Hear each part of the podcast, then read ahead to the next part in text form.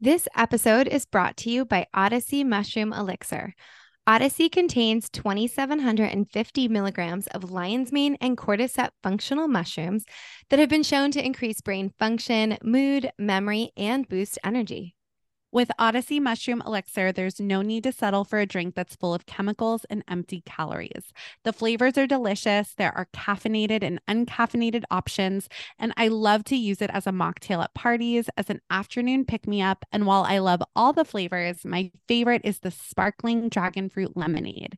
If you want to try Odyssey Mushroom Elixir, you can take 20% off your purchase today with code CW Podcast, all one word, at odysseyelixir.com. And all of that information can be found in our show notes or on our link tree on Instagram.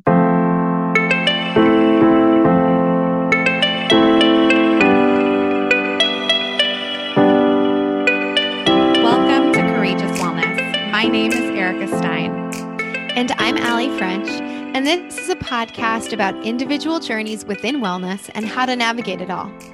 After Allie experienced a cancer diagnosis in her 20s, and Erica went through a self love journey, we created a platform to interview real people from all walks of life that have combined all types of practices. From physical wellness to emotional and spiritual, we hear courageous stories and focus on why it's important to share them. We are both certified integrative nutrition health coaches, and together with our community, are learning to live our most purposeful lives by sharing one courageous story at a time.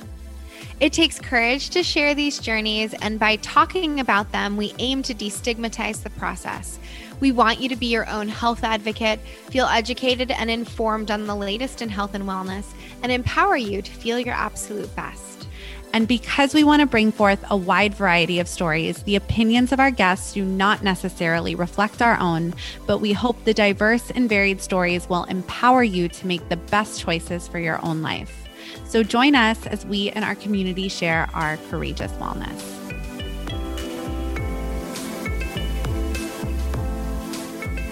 Hi, everyone. Welcome back to this week's episode of Courageous Wellness. We have a wonderful episode with Sierra Sophia Mercier, where we're going to talk a lot about conscious conception and her journey.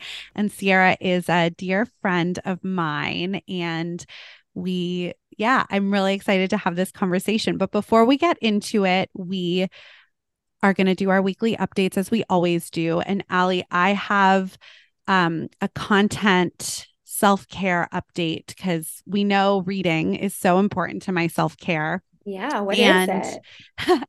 I've I mentioned over the summer my my future sister in law who is also a dear friend, um, my brother's fiance Laura kind of got me back into the world of fantasy books. And so with her over the summer, we read the ACOTAR novels, which are a Court of Thorns and Roses series. Highly, highly, highly recommend. And she had been telling me to start reading a book called Fourth Wing. So that is my content update. It's called Fourth Wing. And I think they're turning it into a movie. And I think it's a pretty big fantasy book of the moment because I think I'm again late to to this book, but it's really good. So if anybody has read again, I'm sure I'm preaching to the choir if you're into this, but if you read A Court of Thorns and Roses, Fourth Wing is so good. I'm halfway through the book. I'm so sad I have to work today. I'm sad I have a social life tonight. I do not all I want to do is finish reading this book. Um, but what's really exciting is the it's the first in a series and the second book comes out um, it'll be out. It comes out November 7th, and this episode is out November 8th. So the second book is coming out on Tuesday, and I'm really excited. I haven't been like the ACOTAR books I read are from like 2015, 26, right? Like they'd been out. So I got to kind of binge them. I don't think I've been in a book universe since um, Harry Potter, where I had to like wait and buy the new book the that came one. out. So I'm excited. I'm nervous because I, you know, have book boyfriends now. My like my husband. I'm like, I literally said to my husband as I was reading, I was like, I think I found my new book boyfriend. Um, that's really funny. It's really good. Yeah. And whereas the A Court of Thorns and Roses series was a little R-rated, I'm halfway through and this this seems pretty, you know, it, it, it it's Hunger Games esque. I actually never read Hunger Games. I didn't see the Hunger I didn't Games either. movies. So so but people tell me that it's Hunger Games esque. So it's like it's kids in like a military college in a fantasy world, like training for with dragons and, and the whole thing, but it's really well written. So I think it has like that Hunger Games war element to it um because it's like young kids and in battle but it's great. And honestly it's like the healthiest escape. Reading is so a part of my self-care. Um so if anyone is looking i know the holidays are approaching. People might be going home or traveling. Um court of thorns and roses was great. And now i'm in a fourth wing and i'm probably when this airs going to be ready for the second book. And yeah it's really great. So that's, That's kind of my update and I know you have more of a wellness update, like a more uh, stereotypical wellness update. So, Allie, um, why don't you share with us what you're enjoying this week? Well, we recently received um, the rings from Femometer, which is a company. It's similar to like there's other brands that you can wear these sort of I don't know, they're kind of like tech rings. Um, and Femometer specifically focuses on women's cycles. So, if you are wanting to understand your cycle better, it takes your uh, basal body temperature.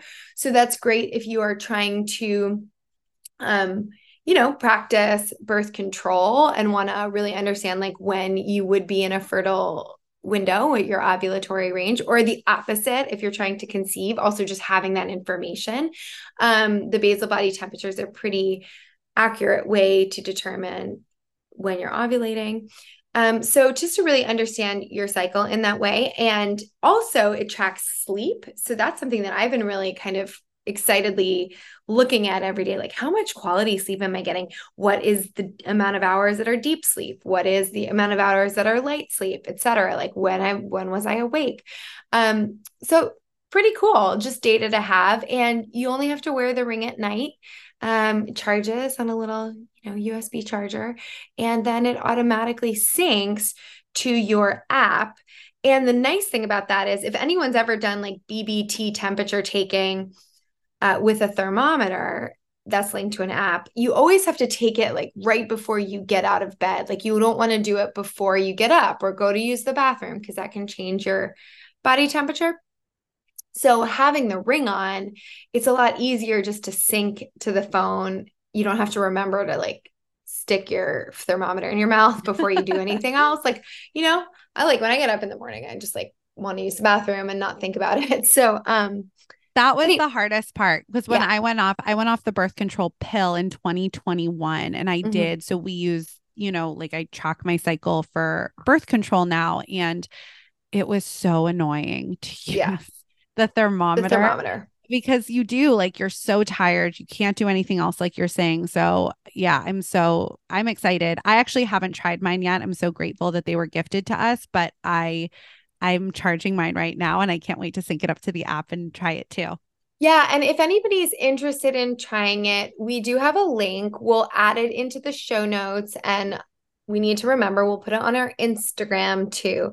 Um, and it does seem to, I think, like, I don't know if the um, track of my head like what um the costs of other brands are, but this one is only 149 for the technology, which I think is like a little bit more affordable than some can be. So if this is something of interest to you, again, we will link it and it comes with a free app. And then if you wanted to like upgrade the app to have it do more things, you can, but you can get all that basic information from sleep to um, body temperature, etc. Um, yeah, with the free version of the app as well. So that's my update. That's my little like wellness update. And so far, so good. So um yeah, and just make sure you, if you're interested, choose the right ring size for you. Um, yeah. And they give you different options. So we have a great conversation with Sierra today. Should we get to the episode? Yes, let's do it. So today we welcome to the podcast Sierra Sophia Mercier. Sierra is a former competitive figure skater turned actor, producer, author, and mom. She and her husband were the first couple to win the Knot Dream Wedding sweepstakes in 2013. They dedicated a portion of their honeymoon to volunteer work, which inspired them to create an online travel series called Love Set Run, encouraging people to make their travels altruistic. Sierra is also an award winning floral designer, artist, poet, and adventure athlete. A practicing Buddhist for over 15 years, Sierra is passionate about life, the planet, and helping people bring out their best, most loving selves. Her guided workbook, How to Attract Your Cosmic Love Partner, is available on Amazon on November 11th. On this episode, we discuss Sierra's personal background, journey in life and in love, and we have a beautiful conversation on her experience with conceiving her baby girl and talk about her practice of conscious conception. We hope you enjoy the episode, and you can connect with Sierra on Instagram at Sierra Sophia Mercier or through her website, sierramercier.com. And if you're enjoying the podcast, don't forget to leave us a rating and review on Apple Podcast or Spotify. Hi, guys. Before we get to today's episode, we want to share how excited we are to offer our community 20% off their first order at Sakara with code XO Courageous. We have been big fans of the company for years, and the Sakara Life organic meal delivery program is based on a whole food, plant rich diet that includes fresh, nutrient dense, and delicious ingredients. It's perfect for those weeks you need a refresh or don't have time to meal prep. They also have a clean boutique, which offers delicious food forward bars, snacks, beauty water drops, and my personal favorite, metabolism super powder, which works to fire up your metabolism, stabilize blood sugar, eliminate bloat, and decrease puffiness. The naturally rich, low sugar, dark chocolate flavor is perfect for smoothies or simply mixed with coffee and nut milk. I also regularly use the Sakara cookbook full of plant rich recipes, which you can purchase on their website. Click the link in our show notes to visit sakara.com and use code XO Courageous for 20% off your first order. We know you will love it as much as we do. Now, on to the episode.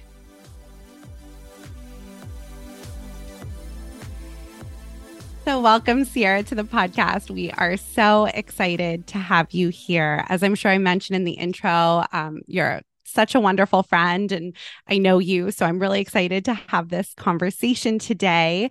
Um, so, to get us started, can you share a little bit about your personal background and how it led to the work you do now? Yeah, absolutely. And just thank you both so much for having me on the podcast. I'm really excited to be here and be a part of it. So I grew up in Sun Valley, Idaho, and I I was a competitive figure skater, and I became really serious about it at a pretty young age. And so by the time I was 16, I decided to move away from home and move to a training center and really make skating my full time job. I always had the goal and dream of going to the Olympics. So that that was my you know, my tunnel vision. And that decision, of course, came al- along with a lot of challenges, um, especially when it came to wellness for my health and wellness. I battled eating disorders and disordered eating and a lot of um, mental challenges as well but back then, you know, people didn't really talk about that kind of stuff. And I was really on my own when it came to learning how to nourish myself. And I didn't always make the best choices. But during that time, I also dealt with a lot of injuries. And I found myself at one point with injuries so painful, I was. I was crying myself to sleep just because lying there in bed hurt. And during the day just to get through my training, I was self medicating with over the counter drugs and really pushing the limits as far as what I should have been even taking. And also at that time, my figure skating coach took advantage of me sexually and mm, really kind of psychologically manipulated me and um, got me to fall in love with him and do things that I shouldn't have been doing, especially as an elite athlete who was training full time. So, fast forward to um, today, I guess you could say, I I feel like I went on this this journey from being somebody who ultimately attracted men that that didn't value my life because he wasn't the only person that physically abused me or mentally abused me in in ways that I felt like eventually I started a Buddhist practice and that woke me up. That gave me the awareness to see what it was that I was doing to attract this into my life. And I I really awakened to the value of my life. Um, I was in my early 20s and I reflected on why do I keep attracting relationships like this? And I realized, oh, wow, I don't value my own life. And so that was really the first thing that I decided I wanted to transform on an inner, on, on the inner level. During the first three years of my practice, I feel like I finally got myself to a, place where I felt like I I understood the immense value that I bring to the world, to life, to a relationship. And I believed that whomever I ended up with was going to be the luckiest man alive and not from this egoic centered place of I'm anyone special, but it was just like, whoa, I was awakened to my true value. Mm. And I feel like that was the key that allowed me to attract people into my life that were then valuing me back. Mm. And I met my husband so mystically i i was living in idaho at the time but i had set my sights on moving to los angeles to pursue an acting career because my figure skating career ended due to an injury and then, you know, I went on this whole like, who am I self discovery. And interestingly enough, that's when Buddhism came into my life, it was like the perfect timing. So I was able to look at my life as, oh, what what's possible now as opposed to what I've lost. Mm. And um, I discovered my newfound passion of acting because it was so similar to skating. It was just like a seamless transition. And I made the determination to move to Los Angeles in 2011. But I tried to move probably four, maybe even five different times that year. But every time I, I tried to move, something got in the way. And it got to the point where it was September and I was like, if I don't set a date, I am never leaving. so I picked my lucky numbers 11, 11, 11. And I just said, no matter what's going on in my life, I am packing my bags and I am moving to LA. And I had lined up a temporary living situation for landing there. And I thought, you know, maybe I'll have a one to three months to find this perfect place that I was hoping to find. I'd been chanting for a year to manifest the perfect one bedroom in Santa Monica with a washer and dryer for under a thousand dollars a month in a safe neighborhood. So, you know, I was the beginning of my Buddhist practice and I really believed I could manifest anything. And I had, you know, outlined my entire one bedroom apartment And the day that I arrived in LA, I found out that my temporary living situation had fallen through and I had to find a place immediately. So I unpacked my altar and I took this one bedroom I had been crafting for the past year and I literally chucked it out the window and I just started chanting that I would find the best place for me, whatever that was. I didn't care if it was a roommate or a sublet or, you know, where it was really. I was just like, whatever's the best place for me. And the following day, I came across a Craigslist ad looking for a roommate. And and it really stood out to me for a number of reasons. So I answered the ad, and it ended up being this young man who was renting out his apartment or his uh, guest room. And I came to see the place. We really hit it off. He told me he was even raised Buddhist, which I thought was really interesting. And um, and then a couple hours after I I viewed his apartment, he messaged me and he was like, "You know what? I have a good feeling about you. What do you say? You want to fill out an application and meet with my landlord?" I said, "Yeah, sure." So I did that, found out I qualified and 2 weeks later I moved in and during those 2 weeks we just got to know each other as friends. And by the time I moved in, I already had a full blown crush on this guy. if he doesn't make a move in two months, I'm making a move. but I didn't even have to wait that long because it was the it was the second day that we were living together. The landlord came over and gave us the six month lease to sign and fill out. And as I'm signing it, he um, he goes, "Oh, by the way, you just signed a lifetime lease," and I was like, "Whoa." Okay. And, you know, I turn the page, sign the next page, and he's like, Oh, and your firstborn child. And I'm like, trying to act like this is normal, right? and that night we just got to got to know each other more. He, you know, we shared our art with each other. He'd shared some of the films that he had made, and he's an incredibly talented um, photographer, videographer. I mean, when Andre has a lens in his hands, he is just like a, a master. um, but we, I shared my figure skating and we exchanged music. And then he leaned over and kissed me. Wow. And that summer, I had read a book by Steve Harvey called Act Like a Lady, Think Like a Man there were a lot of things in there that I thought like, oh, interesting take. Good to know some of the things I didn't resonate with. But one of the things that stood out to me was to just be upfront with what you want, what you desire with a man.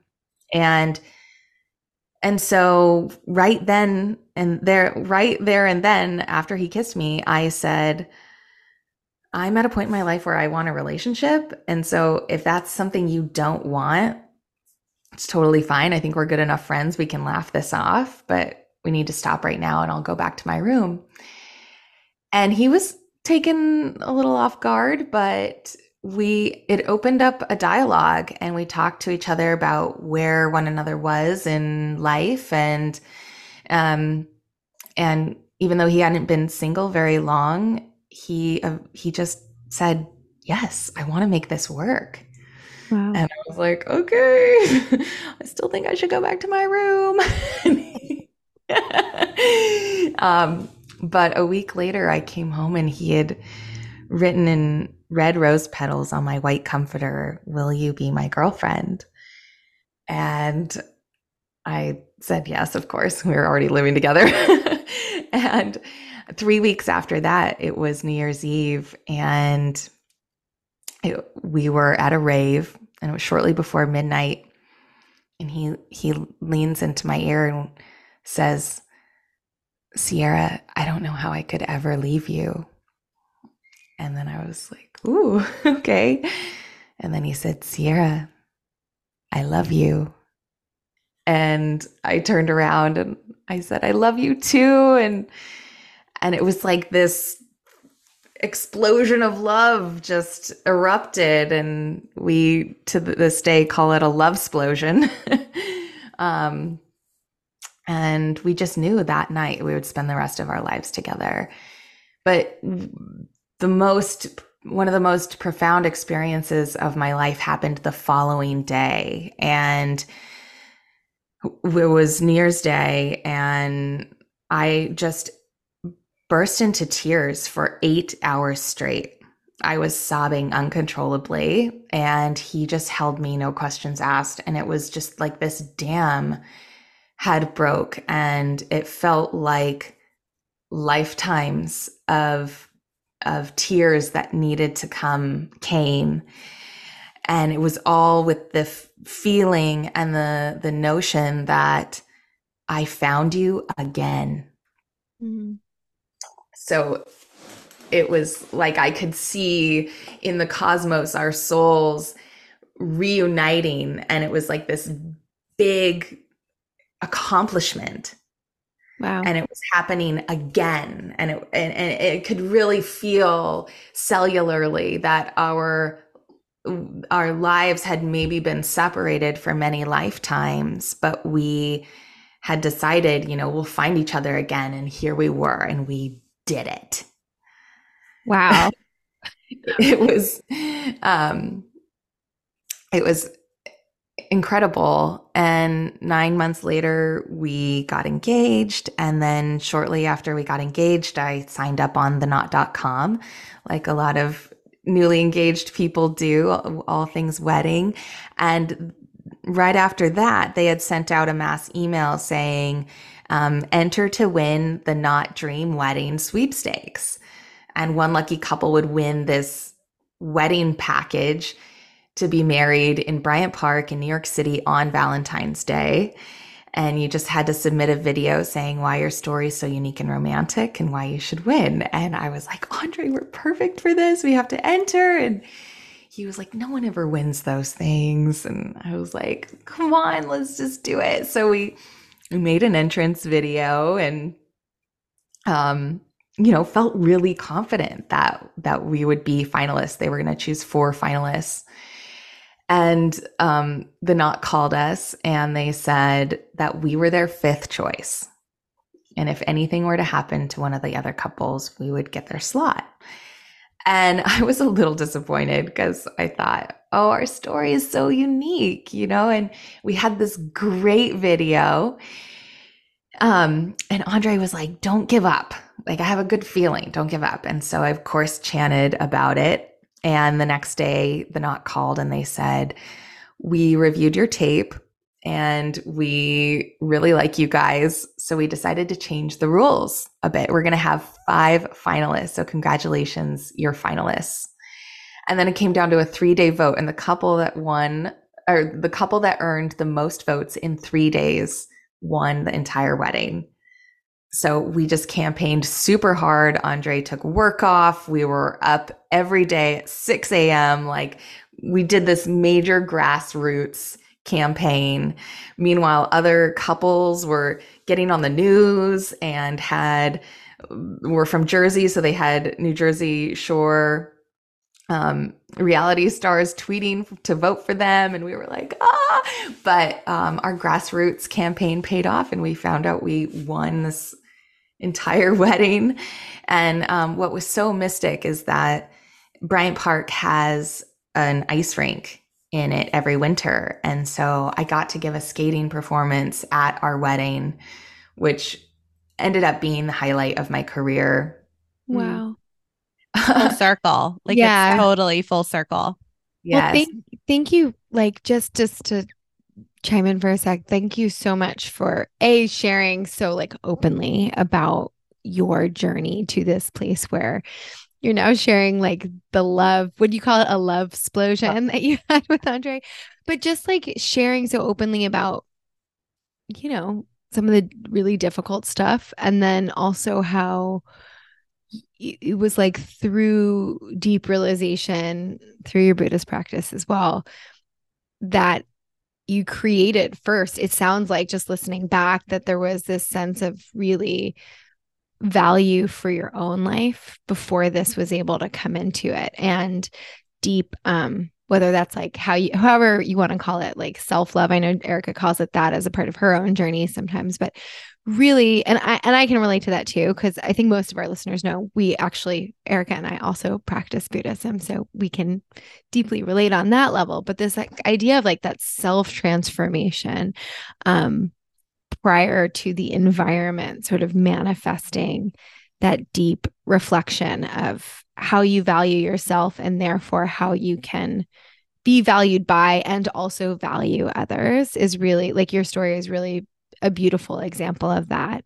Um, and so I love hearing that you actually you guys won this and that it also came full circle as Erica was saying with the with the figure skating because in a way as you've described it's like that was this initial love that drove you to um to really apply yourself in this way that yes was deeply challenging it sounds like it cre- you know there were a lot of painful parts of it but you know there was something inside of you that from a very young age loved that to pursue it. So to have that be a major part of your celebration of romantic love but also of your own you said like your own career in as a figure skater i think that's that's just a really cool the way those things combine for you is is really just a very beautiful um, sort of moment, culmination.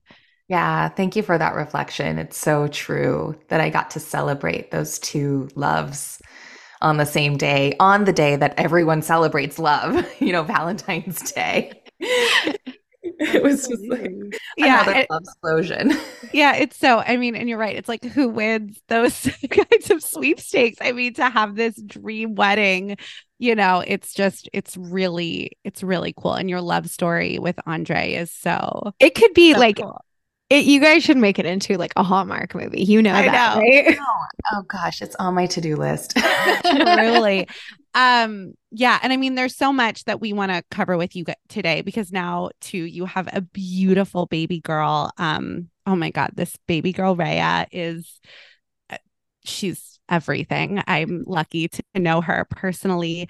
Um, and we'll get into all of that too because you have a really cool conscious conception. And I think a lot of your journey too is so conscious, right? Like this these experiences that you've had. And i'm curious to just maybe to back up a little bit as well for anybody listening because i feel like you know even myself included our stories are not dissimilar in that you know finding love for me was a, a self-love journey truly you know and learning how to love and value my life. And you know you had been on your own since you were 16 essentially right? And um so can we maybe talk or unpack a little bit about i know we all have a shared buddhist practice and you've mentioned that helped you but can you maybe unpack a little bit about that work in like loving and choosing yourself too yeah absolutely and like i mentioned at the beginning i struggled with eating disorders and disordered eating and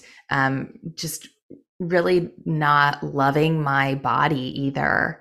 Um, so much judgment over my body as a figure skater. There's such pressure to look a certain way. And um, so, yeah, I had to tackle that aspect of my life, and um, and then I also did not have a good relationship with my mom growing up. Um, you know, as a young child, sure, but as a teenager, my my both my parents struggle with alcoholism, and um, that was a really huge hurdle in my life, and has has been. Um, and so I had a lot of anger in my life to to transform as well, and it's not like this. It's like a you know a mountain of I feel like self love is like climbing Everest. you know, it's a huge journey and it happens in small steps. So it can start with, um, with just choosing to eat healthier or make healthier choices as far as your nutrition goes. Um, it also is how do how do I treat my body? And that can be like through exercise or um, even even to this day when I put moisturizer on, I really try to make that like a self-love moment where I'm I'm loving my body and I'm telling it how much I love it because I have I'll tell you I have sent so many negative thoughts to my body for so many years. And um I'm I'm tired of that. I'm really, and I also see the, I feel like I carry weight on the areas that I highly judge. And so I've seen a connection between those things. Um, and I, so, yeah, oh, sorry, I didn't mean to interrupt. I just want to ask you, can I ask, can I, I'm just curious, like the judgment, because it's can be so ingrained in us about let's just even just focus on like about our own bodies for a second, let alone other things about ourselves. But if you, or I guess in, you know, how did you start to change that judgment cycle? And even now, if you feel yourself judging, is there something that you do to sort of change or like consciously redirect that? Yeah, that's such a great question. And like I said, the Everest, it's like this continual unfolding journey. um, I don't know if I'll ever get it, you know, or just be so enraptured with my body, but I hope so. I feel like um, chanting definitely helped because it raised my life condition. So I was already just just a happier individual and and being happy, I was able to be less judgmental of my myself and my body and then and then falling in love. Like i know that sounds cliche but um beyond the the idea of romantic love like i don't i don't want to paint this picture that it's romantic love that heals but it's just love that heals. And and that's really the message that i that is in my book and that i want to help bring to other people is that love is the most powerful energy in existence. I came to this realization one night. I just realized like love has no boundaries of time or space. Love, uh, you can have love for somebody across the planet you know and and doesn't matter how far the physical distance is or or anything. And, and love is this universal language that everybody, everything speaks to the, the trees, the plants, the animals, you know, we all, uh, we all speak the language of love. And so even though romantic love for me was the catalyst that like opened me up to the power of love, I found a found a way and, and in my book I, I talk about a way to harness love in, in as a cause um, harness harness just the power of love as a cause to bring the effects of romantic love into your life. Yeah.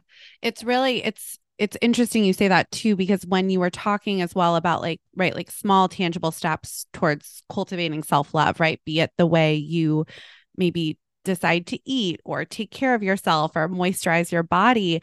You know, I was thinking too when you were talking about that, I think I think the people we surround ourselves with too sometimes is like um a reflection, right, of how we love ourselves. Um, at least for me, it has been. Um in yeah. the sense of for better and for worse because i think right like you're saying this this word love that i know we're going to continue exploring through talking about your book and your baby, all the bees. Um, you know, there's so many, I think there's so many different types of soulmates that we can have, right? Like there's romantic soulmates, there's um, you know, if you are into like woo-woo stuff there's twin flames there's um you know karmic soulmates but there's also i think right like you said like friendship i a lot my some of my closest friends i truly believe are my soulmates who we have done this life together many lifetimes as well. And and i think you can harness that harnessing of love that act of self-love. It's like looking around at who who's in your environment and who right? Like cuz i think sometimes and it it can be really hard to do this but if you look at the relationships in your life that you right like we you know we're born into our families you know but but in terms of our romantic relationships or our friendships i think a lot of times people can see patterns right that continue but it's like you're the common denominator in a lot of those patterns. And i think taking kind of that responsibility for how we love ourselves and who we're attracting i mean this is really deep deep stuff but um yeah i think our platonic relationships can bring in tremendous love into our lives too if they're they're healthy. Absolutely. Yeah. I mean, you can use the the view from your room to cultivate love. And that's really what happened to me when I was 17 and I was living away from home and I was dealing with my injuries and my eating disorders and my abusive coach and my alcoholic mother and my suicidal friend. And you know just like no one of course diagnosed me as depressed but i i really saw was living in the darkness of life. And um and i was sitting in my room one day and i was like okay i know what i don't like about my life. What do i like? And it was the view from my room in that moment and it just looked out into the forest. So I meditated on that and I just watched the cute little gray squirrels chasing each other and the beautiful bright blue jays flying through the trees and the fog was really thick that day so i watched the wet pine needles dripping with dew and I was calling myself an atheist at the time. I, I was raised kind of like really relaxed Jewish. Um, we didn't go to synagogue or anything, but um, I experienced anti Semitism from even friends. And so I was just like anti everything. Black is my favorite color. I listen to emo music. You know, I write dark poetry and um, that was me, believe it or not.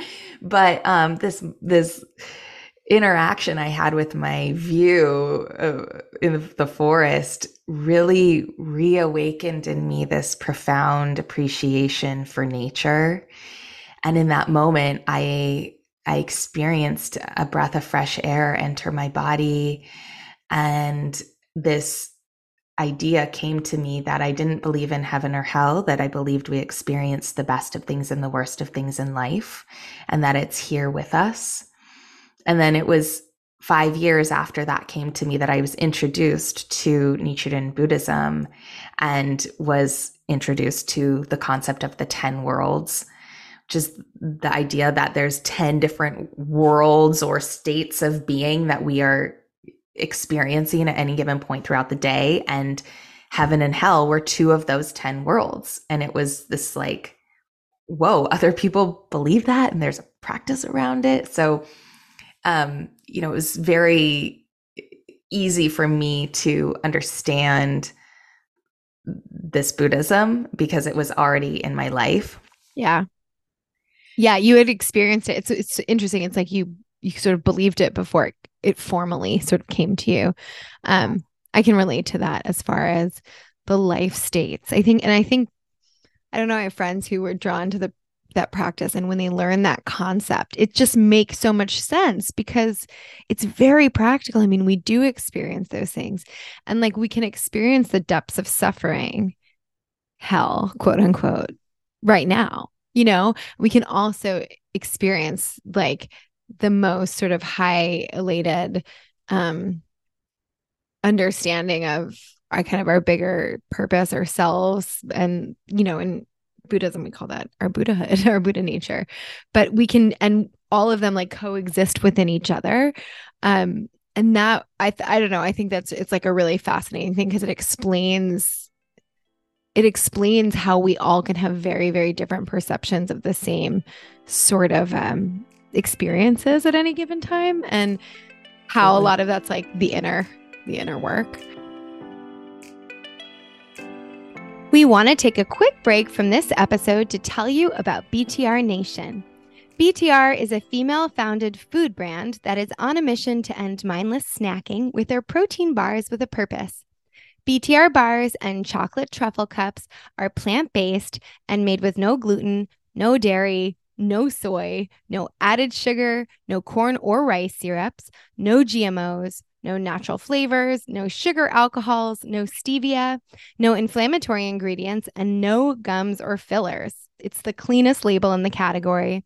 They only use ingredients that you can pronounce and adaptogenic superfoods like reishi, lion's mane, and cordyceps. Allie and I love BTR bars and always have them in our cabinets. I am currently loving the cinnamon cookie dough energy bars and the cherry dark chocolate truffle cups are my favorite sweet treat. Founder and owner Ashley Marie found inspiration for her brand in an unlikely place at an unlikely time at the hospital cafeteria. When both of her parents were diagnosed with cancer, her life turned upside down as she became their caretaker and her own nutrition began to suffer. Ashley was devouring protein bars when she could, as many of us do, to fit in a meal or a snack. Most of the bars she quickly discovered were filled with sugar. After her parents passed away, she founded her bar brand based on their family mantra be bold, tenacious, and resilient. BTR. If you want to try BTR bars and truffle cups, you can save 20% on your order with code Courageous Wellness at btrnation.com. You can also find this link in our show notes and Linktree on Instagram.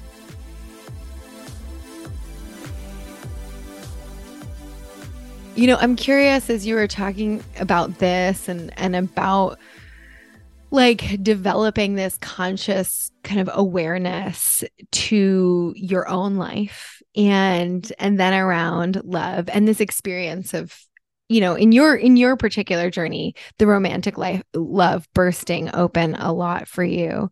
Um you know erica mentioned earlier you also have an experience with conscious conception. And i think it's interesting because we've done a few episodes this year um from a more sort of like biological standpoint on how we can support ourselves in any sort of hormonal phase in our lives, but one of them we did was around the trying to conceive um, period of time that many people go through or want to go through. And I, you know, if you're open to sharing, I think our audience or many people in our audience would be interested in hearing this idea of like moving into conceiving um, with with consciousness in, in more than beyond of like I know we need to try to conceive in this window and my LH levels and things like that.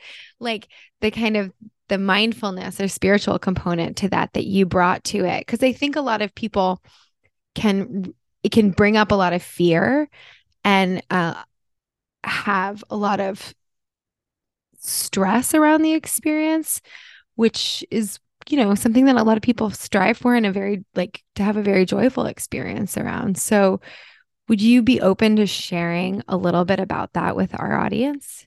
Yeah absolutely.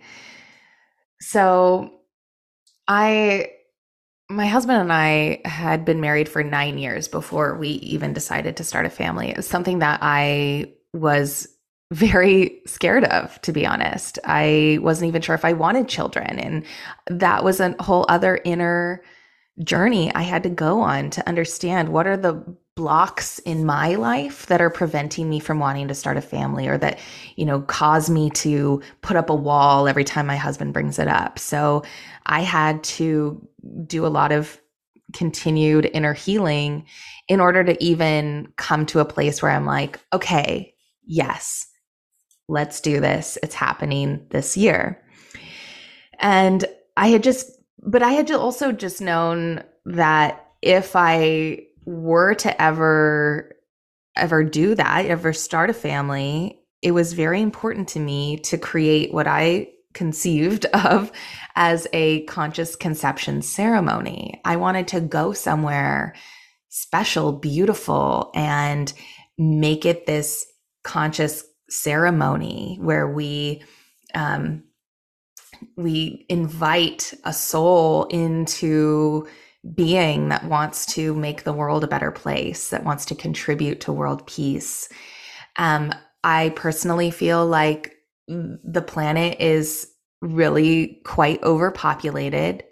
We don't necessarily need more people, but we we do need more people who who have the mission of wanting to transform our planet for the better that want to make this place better than than they found it and so um, that was really my idea behind it. And I also did something else um, that I called my youthful freedom list. So, about three years before we started a family, I crafted a youthful freedom list, and it was all the things that I wanted to do and accomplish before starting a family. So, I've just been really intentional about that because I think it's a huge deal. I think people enter into having babies way too uh, nonchalantly. It is the biggest decision that you'll make in your entire life. It is a complete, uh, I don't know, it's like going through a portal and entering a completely different world. And so for me personally, I just wanted to be as intentional about every step of the way as possible. And um, so when Andre and I decided, okay, let's do it this year. I pulled out my youthful freedom list and I was like, okay, what, you know, I didn't quite hit every single one, but I was like, what is something that I must do? My non negotiable, you know? and it was swim with whales. I was like, I have to swim with humpback whales before we start a family. So we made that a part of our conscious conception ceremony. We took a trip to French Polynesia, which is where the humpbacks give birth to their young.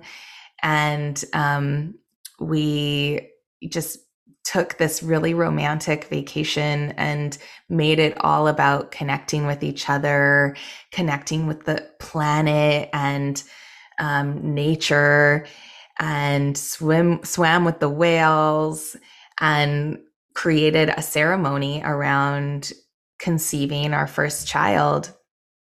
And, you know, I feel like everyone is entitled to make that their own, their own ceremony. What does that mean to you? Um, and for us, it was just having a dialogue with each other and before we made love and um, a dialogue with the universe and and just really asking for what we wanted. Um, and when it came, comes to the whole biological side of things and the, you know, where are you in your cycle and ovulation? When I told my doctor that this is what my plan was, she basically laughed at me and was like, uh, well, it can take a year to get pregnant. And she just thought I was just too dreamy woo woo, I guess, you know? She didn't really think it could happen like that. And I had been a, I had had an IUD for 11 years, 10 or 11 years. So, um, yeah, she was just like, oh, you know, come talk to me after you're pregnant. Like, um, blew me off. And I was like, no, I am so, um, I just believe so deeply in this this plan of mine. And I also, leading up to that trip, um, used my Buddhist practice to set further intentions and really get my um, my whole body in this in this state of openness, open to receiving. That was my my word, receive. I just felt like I needed to um, set the intention that I am open and ready to receive a child. Uh, I, I believe so deeply in the power of our thoughts. The the our thoughts speak to the cells in our bodies, and so I was priming my body from the very beginning to to just be ready to conceive and then I got my period on our trip, even, you know, like that was, oh my God, it was, it was like two weeks early or something. I was like, um, I don't know. It came and I was like, oh no, but I chose to just trust, like, I trust my body. I trust the timing of everything. And um, my period w- was pretty short. Like it, it, um, came and left. And also, I was introduced to the Jewish concept of a mikvah. And um, for those of you who don't know, uh, a mikvah can can be um, it, it could be very traditional in the sense that a woman goes to a specific pool and has a specific ceremony of cleansing, but it can be interpreted however you want. So, um, I created my own mikvah ceremony, and the idea is that a woman runs to the mikvah. So I I ran to the sea, and um, and I got in the water and you're supposed to you're supposed to be naked, you know, not have anything between you and the ideas between you and God, but um whatever that means for you. I, you know, I took my swimsuit off underwater and I sat in this lagoon overlooking the island of Tahiti and I you know the you would would dunk you dunk three times under the water your head and then you're supposed to go make love and this is supposed to happen 4 days after your period ends and then you're supposed to get pregnant. So that was what i was told. So i i was there in the lagoon and i was about to dunk and i just realized like this is this is me washing away a former self this is me consciously choosing to let go of my previous self and step into the role of motherhood. And um, so with each dunk, I imagined letting go of my previous self and my single free freeness you know not single romantically but just like the the freedom as a that you have before you start a family. And it was very emotional. And then, you know, then we had another ceremony and I ended up getting pregnant, you know, the first try. So I I just believe so deeply in the power of of that. You know, you yes, you can do all the tests and tracking and everything, but most importantly is is your own intention with yourself and your body and then also to make it bigger than yourself and and intend to call in a soul that is going to contribute in a positive way. I love mm-hmm. that. Also think it's really cool that in this story you were like in your 30s, right? Like well into your you're 36. Yeah. And so I just think that's really um right? Like you did it in your own Sierra way and so consciously and spiritually. And other people may go more, ma- you know, like there's no right or wrong way to do this, but I think it is really, it's, it's an unbelievably crazy cool story that you were 36 years old and your doctor was like you're crazy and you get your period on the trip and right like everything that would show you that like well but you weren't swayed like you weren't deterred. You were like no this is what's going to happen. And um it's really it's really beautiful and even i mean so much of your story is full circle but as you said you grew up like sort of jewish and experienced anti-semitism and then a mikvah is part of your conception mm-hmm. journey right like it's just you know and I think what's so cool about you, Sierra, as as somebody who loves you and as, as somebody who's listening to your journey again right now, is you're so true to yourself and you live so authentically and you're so right, like you know who you are. And um, you know, like you said, it took nine years into your marriage for you to want to decide to conceive. And so um I actually want to ask you too about um you mentioned right you had some blocks right before you decided you wanted to be a mother and you had this beautiful list but you had to let go of some of the items right on the like you had to find out like well what's the most important part of of this list for me? And um as somebody who just turned 35 and does want to have children but is actually like I'm so scared to to like you know enter that I do think I have some blocks um right now but so I'm curious selfishly and I'm sure some of our listeners can relate to that but can you maybe talk a little bit about that process of um, releasing those blocks and letting go of some of the things on your list that you felt like you had to achieve before you had this this conscious conception. And I also want to just say sorry because your baby, baby Rhea, she is pure love. Like that baby is is sunshine and love and I've never met a baby like Rhea. So just as somebody who knows to add to your story like that that soul that came in was you know like wants to be on earth more than any baby I've seen. So um yeah, anyway, back to my question. We want to take a quick break from this episode to talk about today's sponsor, Ned. If you have listened to this podcast, then you know I struggle with anxiety. When I first learned about CBD being a natural and powerful solution to anxiety, sleep disorders, muscle pain, headaches, and so much more, I became very passionate about finding the best source to put in my body. Enter Ned. Ned's full spectrum hemp oil is USDA certified organic, extracted from USDA certified organic hemp plants, grown by an independent farmer named Jonathan in Paonia, Colorado. And I use the products daily to support my anxiety, and it has been so helpful in everyday life. These products are science backed, nature based solutions that offer an alternative to prescription and over the counter drugs. Right now, we are both really enjoying Ned's brand new product, which has been in development for over a year the De Stress Blend. This one to one formula of CBD and CBG is made from the world's purest full spectrum hemp. And check out these ingredients. CBG is known as the mother of all cannabinoids because of how effective it is at combating anxiety and stress by inhibiting the reuptake of GABA, the neurotransmitter responsible for stress regulation.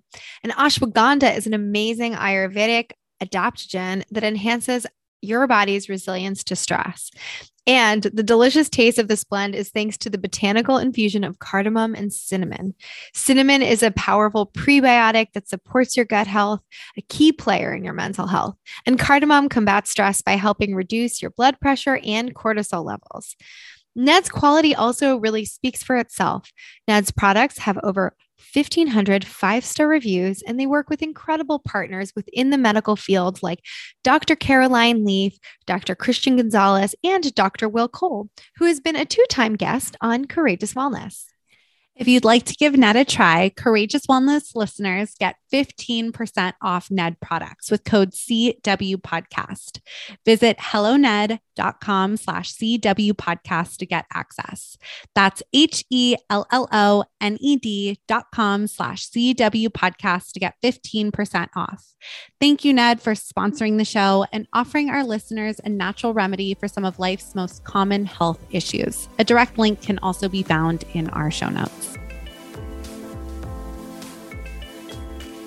I'll I'll get to your question in just a second because you just reminded me of something I really wanted to share, which was to bring a baby into the world where from the moment of conception they have this feeling imprinted in them that they belong, that they are are chosen and welcome and um and wanted, you know, desired so um, I think that that's really just such a gift that you can give the future of humanity.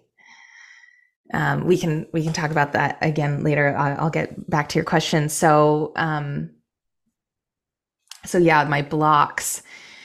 Well, one in the in the list, one of the things that I had felt that was so important to me and why I waited so many years was I really wanted to have a successful career um, before starting a family. I wanted to have a career that was defined and um, and self-sustained. And my mother is a successful businesswoman. She's had a, a florist, a flower shop for over 50 years. And so I saw, you know, this successful businesswoman and as a role model. And so I was like, I want to have my career established too. But that didn't happen for me. So that was something that I had to come to terms with. Uh, another thing was um, I saw a trauma therapist, and because some of the things we, you know, we can't figure out consciously yet. Um, but this was this realization was something that uh, did actually come to me through chanting um, a couple years before I conceived, but it was in this therapy session that it was solidified. And that was the idea. So in the in the therapy session, was our first session, it was over Zoom. And I told her I had this block when it came to starting a family. And she placed this figurine in front of the camera, and it was a wooden sculpture of a mother holding a baby. And she said, um, You know, what does this bring up for you? And I immediately got emotional and I knew right away that I wanted to be the baby. That there was something about my childhood, and maybe it was the fact that my mom was a successful businesswoman, that she couldn't really be entirely present for me as a baby. She was busy. And so she, you know, she was an amazing, is an amazing mother and, and did her very best. Um, but yeah, there was something in my childhood that led to me feeling like I didn't quite get the mothering that I wanted. And so um I realized like, wow, I want to be the baby. Duh. How can I want to have a baby if I want to be a baby? yeah. So Yeah. No, I mean, thank you for sharing that. Like that alone, it's interesting it's interesting like doing that exploration work about your own sense of sort of like i I don't know if identity is the right word, but like how even we, that sort of like subconscious of like how we want to identify. And I think, you know, it's interesting. I think you said like, you made a good point earlier where people, especially like generationally, I think used to just like become parents because that's what like you did. And they did it super young. And, um, oftentimes.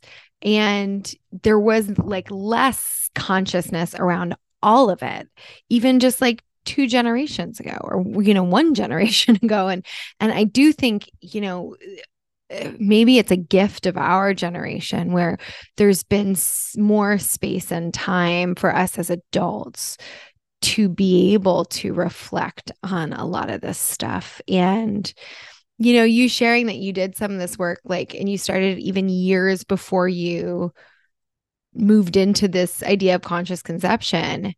It's, um, like, I, I don't know. I feel like it's good for us all to sort of hear that we can, because I feel like sometimes there's this sort of external pressure for timelines. And yes, we're dealing with biological stuff, but like more and more of that is getting you know studies are happening now women are having children later and you know there's even there's been recent studies where egg quality can improve like based on epigenetics and external factors and like the way we way we support our bodies. It can improve over time so which is not what we've been told. Um so this idea that you kind of like gave yourself space to do this for yourself before you moved into this um, place of conscious conception and also releasing the things that you just spoke about too like those blocks and releasing this. I feel like it's another level of releasing the doing things because we feel like we're supposed to do them in a certain order. And it doesn't mean that that's something i've been exploring too. It's like it doesn't mean that you know we all have different timelines and we all have different missions at different times in our life. And it doesn't mean that you might not actually feel the way that you wrote down about wanting to feel about your career. You may feel that way at some point, but it may just, you may be able to experience that as a mother as right. well. And so, like, giving ourselves, I think your story is just like a good ex- ex- example of giving ourselves space and grace at different times to kind of explore what we need to and um and let go in that moment what we don't what we don't need to cling to anymore. And um yeah so that's all. It's just a reflection on that. Thank you. Yeah and and yeah. now I, I look at the fact that i if I had an established career and I was needing to be on set so much more and um, away from my baby more, you know, it's really Rhea's fortune that I didn't establish my career or have this this successful career before she was born. It's her fortune that I'm more available. And I get to give her what I didn't receive. And when when we're when we do that, we're also reparenting ourselves. We're able when we're able to give our babies what we didn't have, that heals us simultaneously. Yeah, thank you. Thank you so much. I mean, you it's just it's your journey is so beautiful and I think now is a good time too to talk a little bit about your book because I think it's kind of full circle again as to everything we've been discussing. So, can you tease a little bit about um the book that you are working on and writing that will be released very soon? Yes, thank you. Um it's really exciting. I uh, in 2020, I you know, I side note, I I don't really like this term. I received a download. Um, because it's it's just overused, but it really felt like that. It was like 2020 the world stopped and everyone had this great pause to reflect and i feel like i received a, um, a message that I needed to write this book. Um, it's a workbook. So it's a workbook on um, how to attract your cosmic love partner. And I just basically compiled all of the things that I feel like worked for me and that led me to attracting my cosmic love partner. So it's, um, yeah, there's journal prompts and and things to fill out within it and uh, I feel like I have multiple books in store. You know, I've definitely got to write a book on conscious conception at some point. So that's not part of this book, but what is is just getting you ready to receive the the type of love that you deserve, and um, that's what I want to I want to help women with. And I also have a a coaching practice. I work one on one with women, and I, you know, I haven't I haven't worked with a man. However, a man has had success finding his wife with my book. Okay. so it works any which way. Manifest, whoa, manifest. love is love. love. Love is love. yeah. That's awesome. Yeah. Well, we're excited to um, have it available and we will link it for our listeners um, so that they can buy it and use it. If that's of interest or like for this phase in their life that's um i'm sure i'm sure we have listeners probably very interested in that as well. And thank you for sharing your amazing beautiful stories of love with us today both like self-love and romantic love and love for your art and love for your family and your baby and so um yeah it's really sweet um, and as we wrap up, we always ask all of our guests three wrap up questions. So the first one is at this phase in your life, um, what does your daily self care look like? And do you have any daily non negotiables for yourself? Yeah, my um, my daily non-negotiable would be my chanting practice. I wake up, I make a coffee, and I sit down and chant. And to be honest, with a baby, it doesn't always happen like that. But pre baby, I mean, it was like clockwork. You know, I make my coffee and I go sit down and I chant. And I was chanting anywhere from an hour and at times two hours in the morning um, to prepare my body to receive a baby. So um, I was very intentional about it. Um, and and like I mentioned, the just being present with my body if I'm putting lotion on and daily self care to me also looks like nourishing my body with healthy, whole, organic, as much as possible foods. And um, I went through a whole journey with vegetarianism. I was vegetarian for eight years and I experimented with veganism, but I ultimately came back to a, a I don't want to say meat based diet, but I in, reintroduced animal protein. But I had a really hard time doing that morally, consciously. And so that was a whole other inner work that I did. But, um, you know, coming to this realization that if I believe I can transform my own karma, I can transform the karma of of everything I eat as well. And making that a conscious act I I I vow to whatever spirit or animal that I consume that I am going to use their life force in order to make a positive difference in the world. So um, that's part of self care for me as well. It's just having a conscious relationship with my food. That's really beautiful. And um, yeah, Ali was like a dairy free vegetarian for many years and incorporated meat back. Yeah, yeah, yeah. And she incorporated meat back as well um, through listening to her body. So I'm sure a lot of people listening can relate to what yes. you just shared. And that's so intentional and beautiful too. So mm-hmm. um yeah, very cool. I also think just before I get to the next question, like just there's so much um coolness and like like full circleness in your whole story, but I think you saying like you had all these blocks to conceiving and you nine years, right? It took you to decide you wanted to have a baby.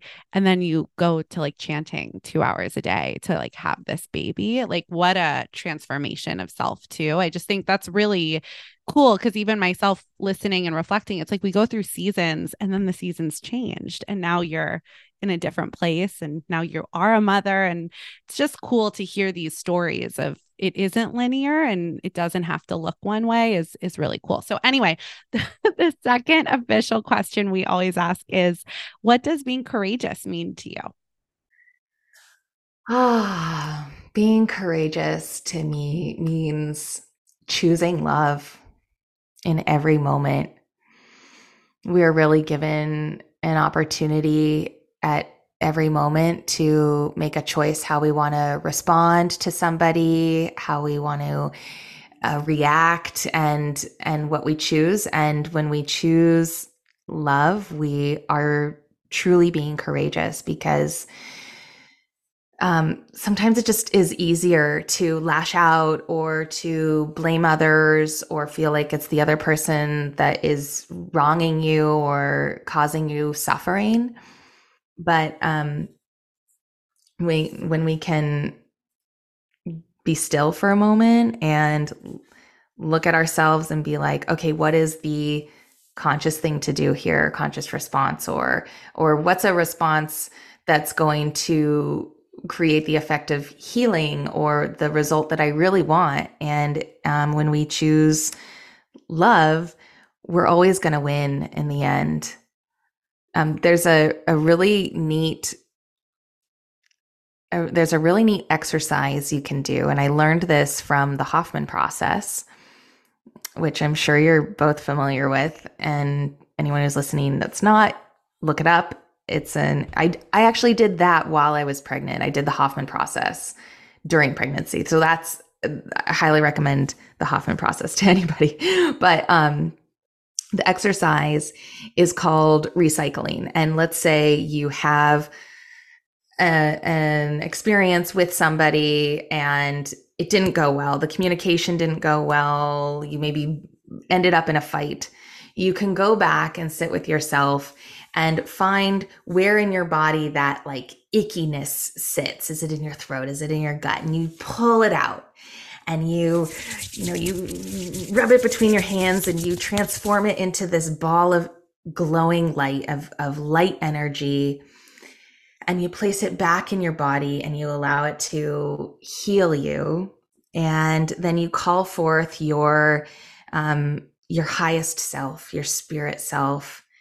And you relive the whole experience but from the perspective of your highest self. And how does your highest self respond in that moment? And you really see, like, oh, there is a way to respond with more love. And then you, you recycle that whole event. And you can pre-cycle too if you know you're going to have a have a major talk coming up with somebody, you can have the talk in your imagination and picture your highest self.